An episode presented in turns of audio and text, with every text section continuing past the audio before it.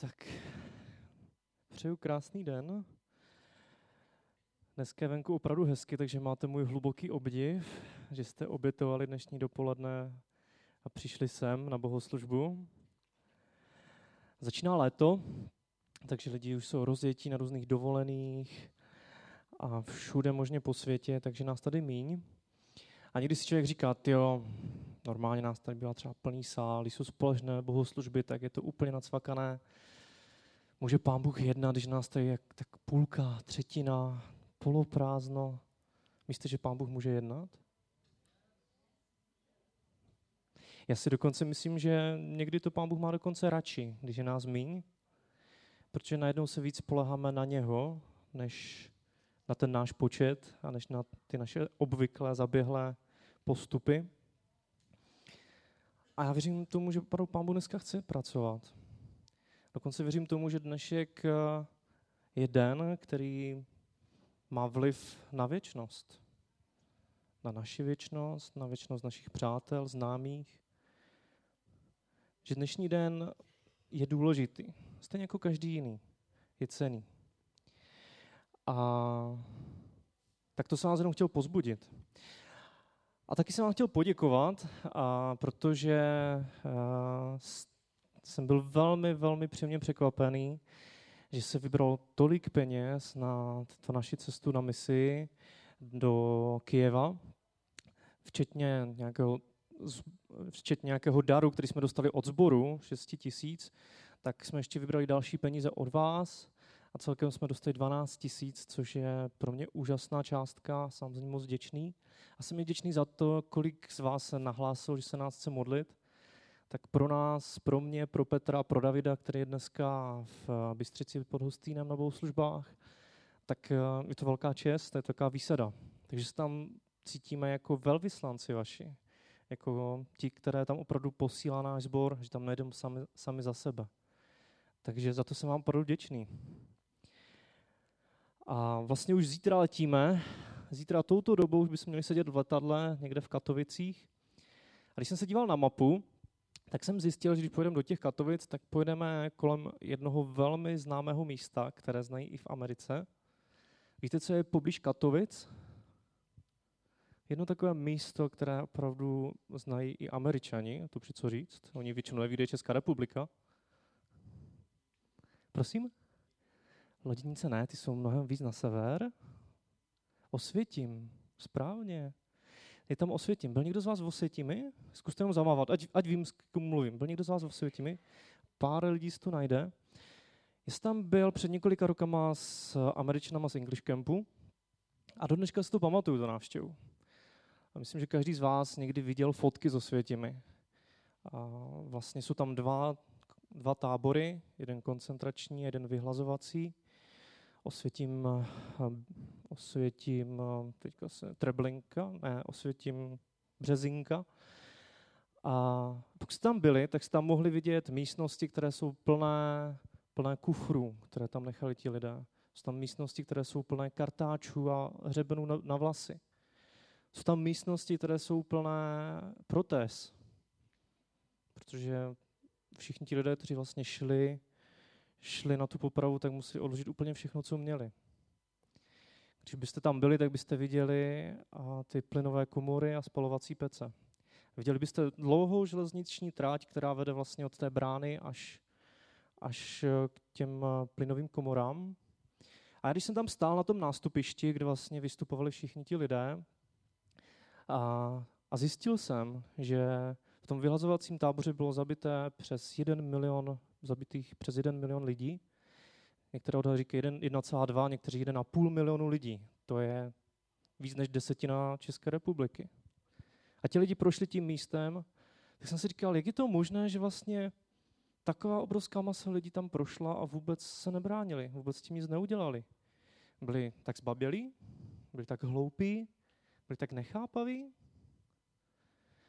A až teprve později jsem zjistil, že vlastně oni byli jenom zaslepení. Oni byli prostě zmanipulovaní tím, že nejdřív, nejdřív je vlastně nacisté oddělili od ostatních, vzali jim všechny možné výsady, pak je postupně nashromáždili v getech a pak je vlastně odvezli, neřekli samozřejmě kam, a až do poslední chvíle si ti lidé mysleli, že jedou jenom do jiného tábora a že vstupují do sprch, kde se prostě budou jenom sprchovat. Ti lidé prostě vůbec netušili, co se s nimi děje ani kam jdou. A jsem si říkal, a nejsem někdy já stejný? Nechovám se stejně? Vím opravdu, kam jdu? A nebo mám přes oči nějakou, nějaký závěs a vlastně nerozumím tomu, co se kolem mě děje? A k tomu mám takový verš, verš, který není moc příjemný, přátelé. Matouš 7, 19 až 23. Říká pán Ježíš. Každý strom, který nedává dobré ovoce, bude vyťat a hozen do ohně. A tak je poznáte po jejich ovoci. Ne každý, kdo mi říká pane, pane, vejde do království nebeského.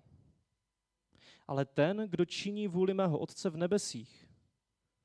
Mnozí mi řeknou v onen den, pane, pane, což jsem ve tvém jménu neprorokoval a ve tvém jménu jsme nevymítali zlé duchy a ve tvém jménu neučinili, neučinili mnoho mocných činů.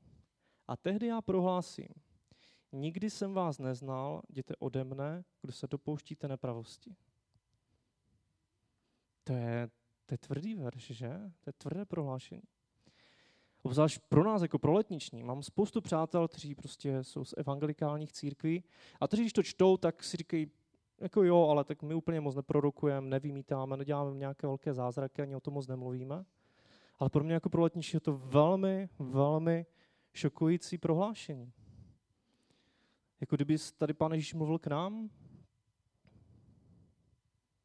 Poznáte je podle jejich ovoce. Když bych se vás zeptal, myslíte si, že sedíte v nějakém vlaku, který vás někam veze? Kam ten vlak jede? Jste si jistí tím, že vás veze do nebe? Nebo co, když vás veze někam úplně jinam? A jsem si jistý, že většina z vás odpoví, samozřejmě mám jistotu věčného života. A já mám pro vás otázku, proč tu jistotu máš? Proč to Bůh řekl? Mhm. Protože milujeme Ježíše? Správně. Já věřím tomu, že máme mít jistotu věčného života. Ale někdy se bojím toho, že máme spíš sebejistotu, než jistotu v Bohu. Že někdy se spoleháme na to, že jsme se kdysi modlili nějakou modlitbu, pak jsme se dokonce okoupali s kazatelem v Bečvě nebo v nějakém bazénu. Dokonce jsme začali mluvit v jazycích. A tak je to jasné, že kvůli tomu budeme mít věčný život. Jsme si jistí tím, že známe Boha a že mu patříme a že ho následujeme? A nebo se spolháme jenom na to, co jsme kdysi dávno udělali?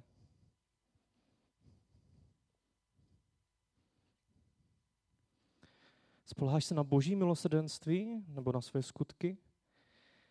A považuješ spasení za samozřejmost? Víte, někdy tak žijem, někdy tak žiju i já, že prostě jasnačko, že jsem spasený. A to taková jasnačka není. To není ani vůbec samozřejmé. Můžu s tím být jistý, ale je to dar. Je to neuvěřitelný dar. A já dneska chci mluvit o jednom tématě, které je velmi neoblíbené ve světě a zjistil jsem, že není ani moc oblíbené v církvi. Já dneska chci mluvit o tématu, které se vám, nevím, jestli se vám bude líbit. Chci mluvit o tématu, o kterém pán Ježíš mluvil hodně které se spojuje s dnešním počasím. Chci mluvit o pekle. A co vás napadne, když se řekne peklo? Mě vždycky napadne moje oblíbená pohádka eh, z Čerty nejsou žerty. Určitě ji znáte, většina z vás. Jak je tam ten Lucifer, co tam sedí na tom trůnu, pak jsou tam ty obrovské kotle, kam se hážou ty dušičky a kolem pobíhají čerti s kopitem na noze. Je to moje oblíbená pohádka, ale teologicky je bohužel velmi milná.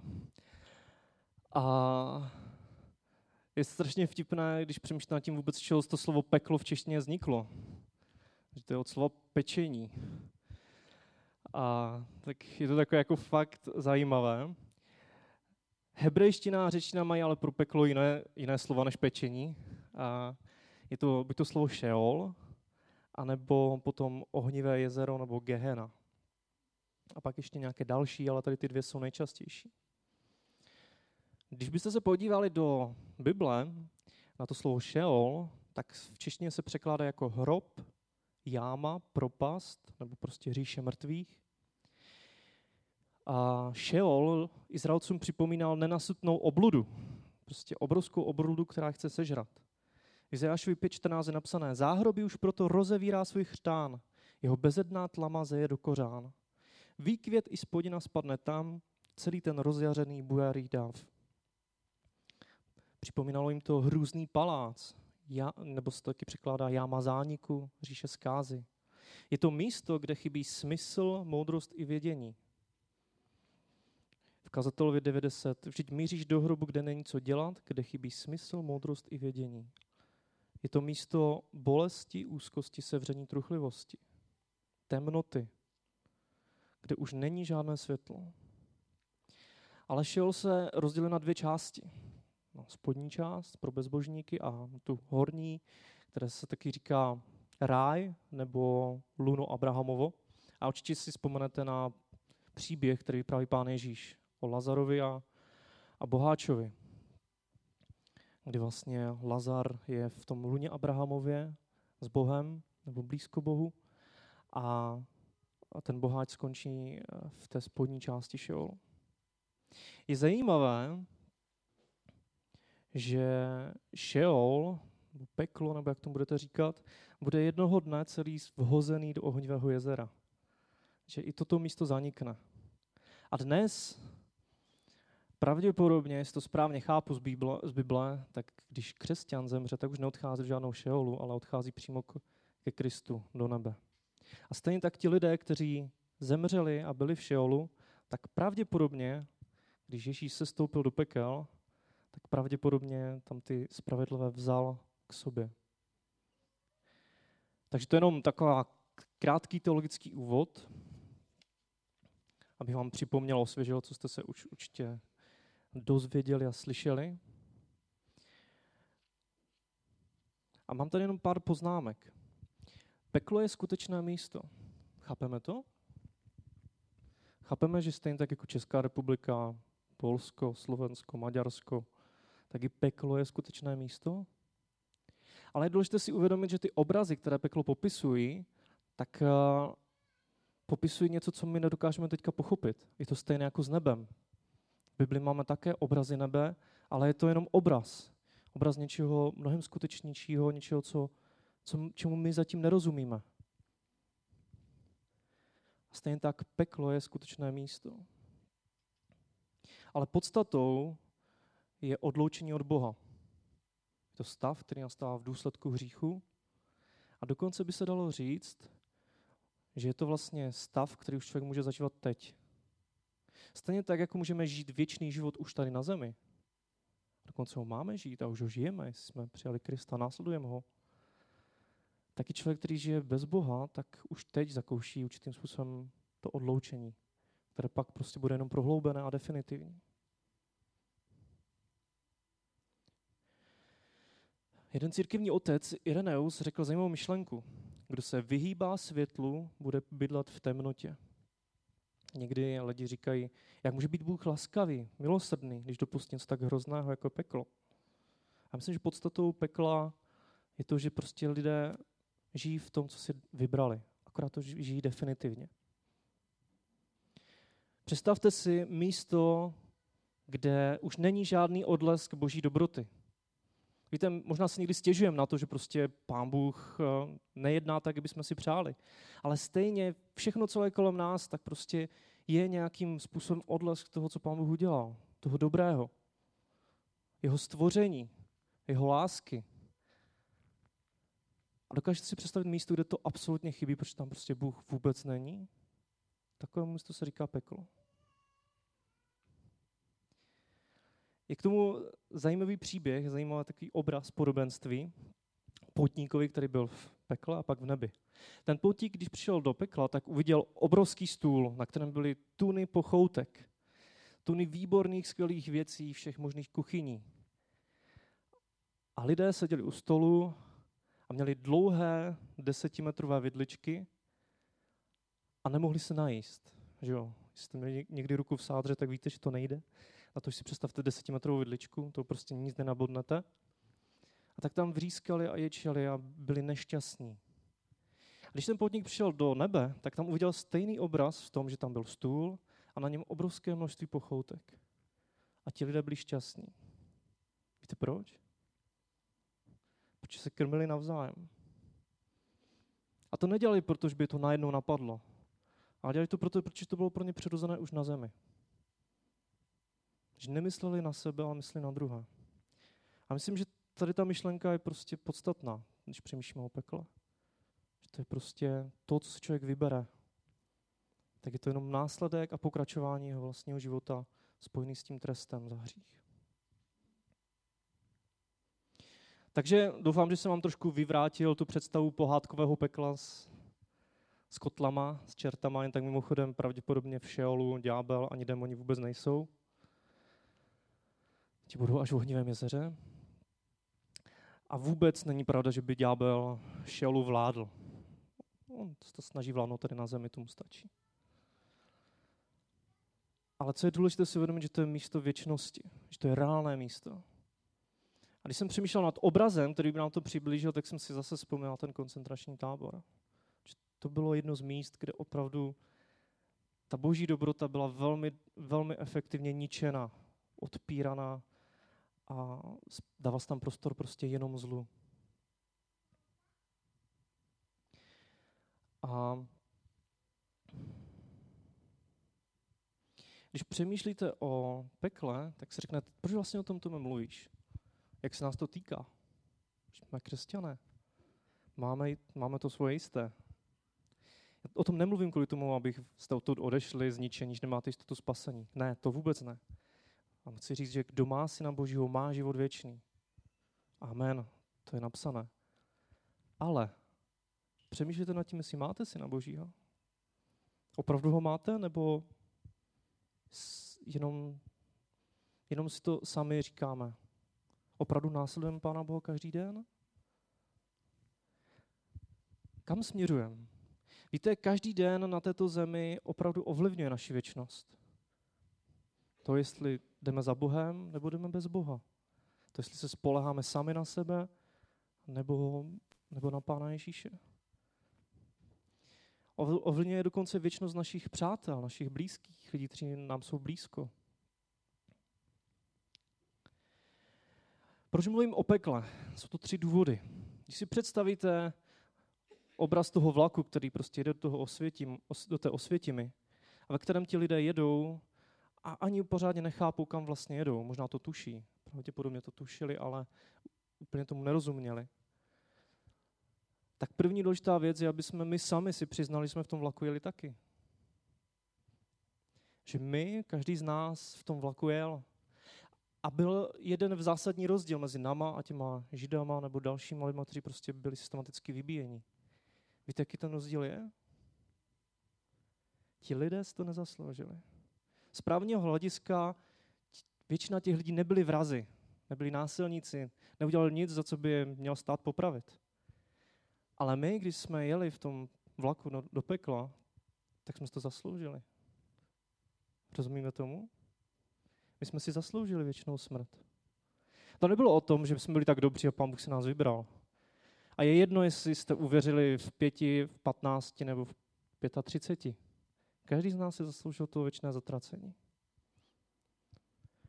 A když nad tím přemýšlím, tak mě, tak mě jí má taková bázeň a pokora před Bohem.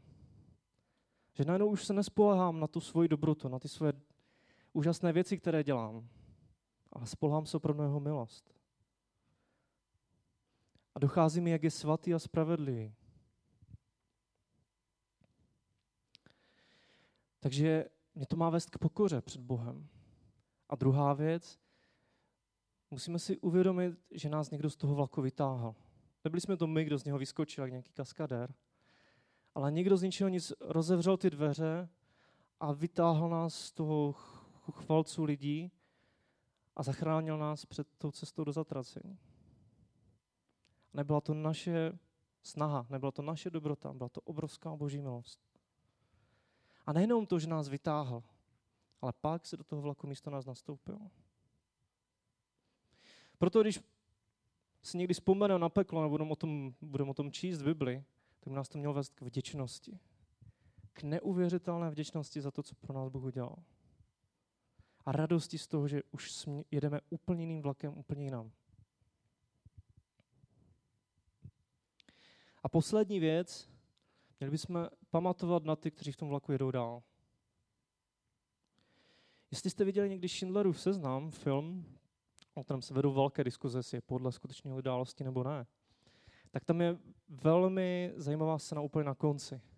Oskar Schindler byl Čech, nebo sudecký Němec, který nějakým způsobem pomohl zachránit 1100 Židů. A když budu mluvit o tom filmu, tak on vlastně vyplatil každého toho Žida ze svého majetku, aby si ho mohl vzít do své fabriky a vlastně tím mu zachránil život. A na konci války, když už vlastně byl ti Židé osvobozeni a sešli se v jedné velké místnosti a bylo tam ta tisícovka lidí, tak ten Oscar Schindler se před ně postavil v tom filmu, ve skutečnosti tak asi nebylo, ale v tom filmu se před ně postavil a zamyslel se a říkal, mám tady auto. To auto, kdybych prodal, tak bych mohl získat 10 lidských životů. Mám tady odznak, zlatý odznak. Třeba by mi za něho dali dalšího jednoho člověka. Neudělal jsem dost. A před ním stalo tisíc lidí, které zachránil. A já si někdy říkám, není to trochu obraz nás jednoho dne? Co, co když nám jednoho dne docvakne vlastně, že jsme mohli udělat mnohem víc? Pán Bůh nám to odpustí. A je napsáno, že v nebi už nebude žádná slza zármutek. Ale teď na zemi jsme měli přemýšlet, chceme jednoho dne stát před Bohem a vidět tam ten zástup lidí, kterým jsme nějakým způsobem pomohli ke Kristu? A nebo tam budeme stát sami. Je to boží milost, když se někdo obrátí, ale Pán Bůh se nás chce používat ke své milosti.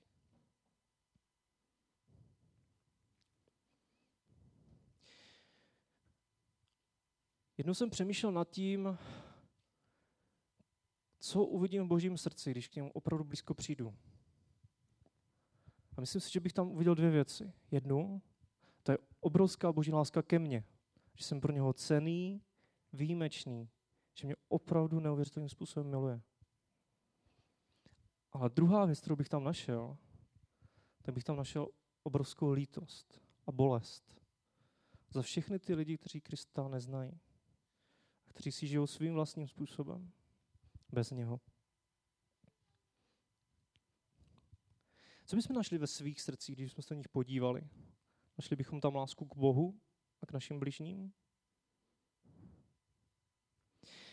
Takže když si budete zase číst někdy nový zákon a narazíte tam na to, jak Pán Ježíš mluví o pekle, tak vás chci pozbudit, aby, aby jste přemýšleli nad třema věcma.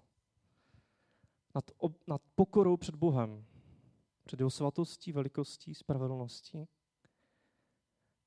nad vděčností, nad neuvěřitelnou vděčností za to, co pro nás udělal. Aby jsme přemýšleli taky nad tím, jestli máme soucit k našim blížním.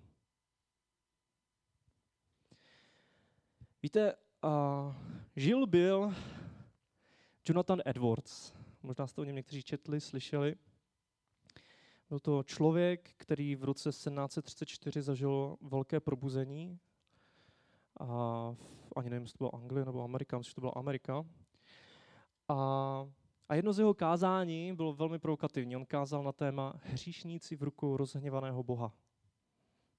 A byl to velmi zajímavý člověk. Byl to pan profesor, který svoje kázání četl slovo od slova, ještě tam měl prst položený, ale když četl to svoje kázání, tak viděl, o čem mluví.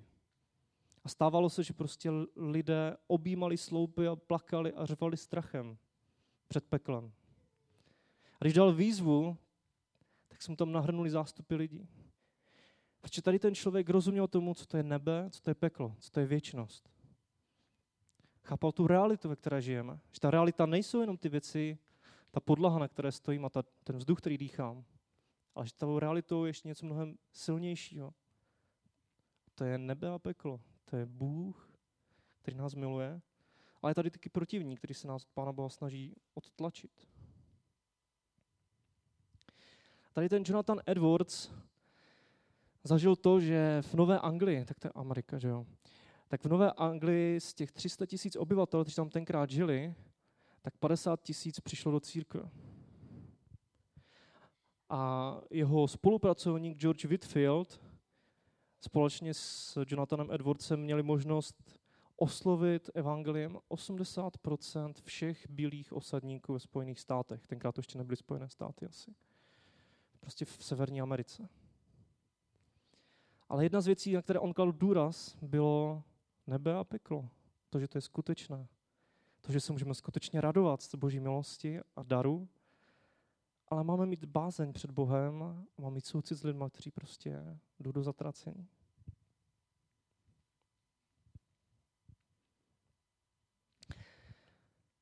Pojďme se modlit.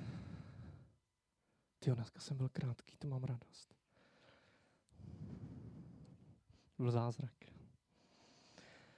Já bych chtěl, aby jsme se modlili za tady ty tři věci. Možná se tě týká toho, že jsi opravdu sebejistý, víc než že jsi jistý v Kristu. Možná se tě týká toho, že prostě jsi zaběhaný v těch svých kolejích a vlastně sám ani nevíš, proč teďka jsi věřící, nebo tak je to příležitost pokání. Možná si bral ten boží dar jako samozřejmost. Pak je to dnes příležitost pokání pro tebe. Důležitá příležitost. Možná je tady někdo, kdo ještě Pánu Ježíši svůj život nevydal. Je to výborná a jedinečná příležitost pro tebe, abys to dneska udělal. Aby si řekl Kristu, odpust mi a chci jít za tebou. Možná nevnímá, nevnímáš vděčnost a radost ze svého spasení, popros Krista ti to ukáže. Pochopíš, z čeho se můžeš radovat. A možná se budete modlit za své přátelé a blízké, kteří směřují do zatracení, kteří jedou v tom vlaku a možná zatím ještě vůbec netuší, kam jedou.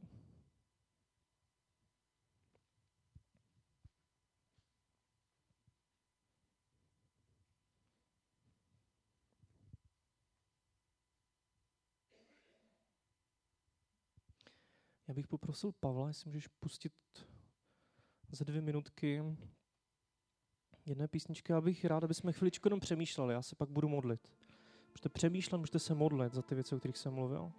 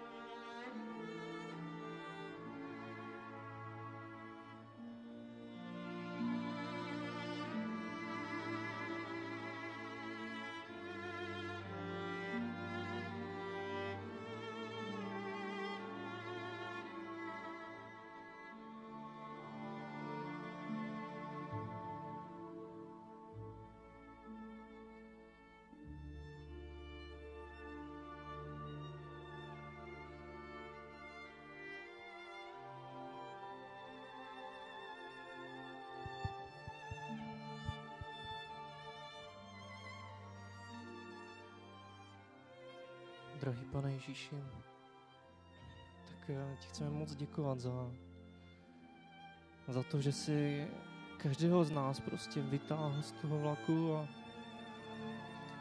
a že můžeme směřovat úplně jinou cestou, po úplně jiných kolejích.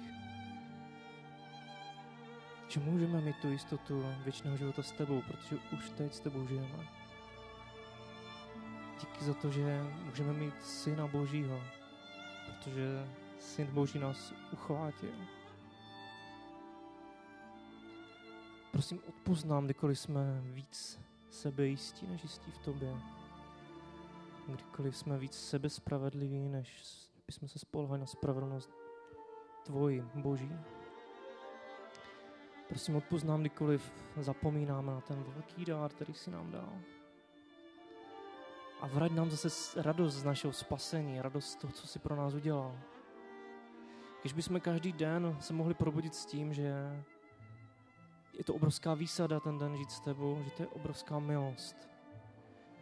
Když bychom se každé ráno mohli probudit a uvědomit si, dneska to nepůjde jenom o práci, o přátelích, o škole, ale že to bude o tom, kam směřuje náš věčný život. A kam směřují věčné životy nebo zahynutí ostatních lidí kolem nás. Pane, dej, ať tě milujeme z celého svého srdce, celou svou myslí, ze vší své síly. Ať nám dochází ta realita tvojí lásky, tvojí velikosti, tvojí svatosti. A dej nám, ať zakusíme i tu lásku a bolest, kterou prožíváš, když se díváš na tento svět. Že ty se nedíváš na tady ten svět skrz prsty, znechuceně, ale že se díváš s láskou. S láskou k lidem, kteří tě neznají a kteří jdou jako ovce bez, bez pastýře do zahynutí. Dej, ať vnímáme lidi kolem sebe jako své blížní, jako ty, na kterých ti záleží, pane. Dej, ať opravdu milujem tebe z celého svého srdce a své blížní jako sebe samé. A díky za tu tvoji obrovskou lásku a dobrotu. Amen.